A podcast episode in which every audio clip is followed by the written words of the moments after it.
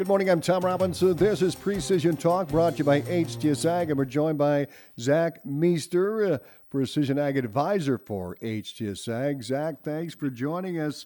First of all, get started on planning progress. What are we seeing here? Yeah, good morning, Tom. Thanks for having me on. I'm over in central Iowa. Got a lot of guys that are either just finishing up or got a few guys with, oh, a couple hundred acres left of beans, it seems like. There's not a ton of guys done, completely done yet, but they're getting there. That's for sure. It's been a trying year. No so doubt far. about it, Zach. What about moisture there in the central part of the state? You know, how you sitting? So we just got oh an inch and a half of rain here, so we're we're kind of a little bit soggy. Trying to get back in the fields here. Probably, I would guess Saturday again and mm. see what we can get done. You bet. Well, I know you have a promo going on with OPI Blue, and tell us about that. Yeah, so we're running a special here through middle of next month here on OPI Blue, just to get orders in and think, start thinking about grain bin projects and good time to be moving towards that. As we know, bin progress usually either hitting the ground running right now or getting going. So Let's uh, turn our attention to Right Spot, and tell us what the, tell us about Right Spot. yeah, so here come middle of summer here, Ag Leader is going to be officially releasing their Right Spot, which is a nozzle by nozzle sprayer control or sprayer booms.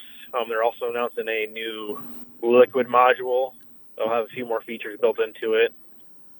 The right spot will have, uh, like I mentioned, nozzle by nozzle control. You can also have it unlocked for turn compensation. So, say you're outlining a waterway or a terrace, it's going to compensate for that in on each row. So you're not going to have over applied or under applied parts of that. That we're getting exact placement everywhere we need.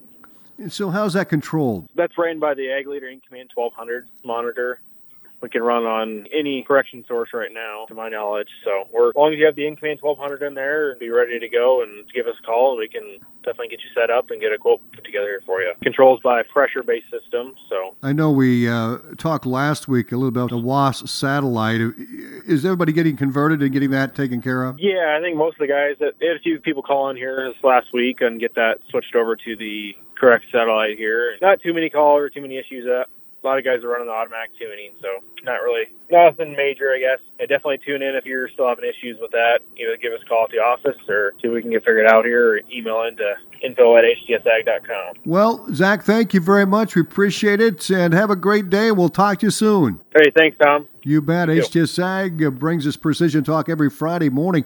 Their number 800 741 3305 and all of these social media outlets as well here. And we'll talk next week, uh, Precision Agriculture on KSOM.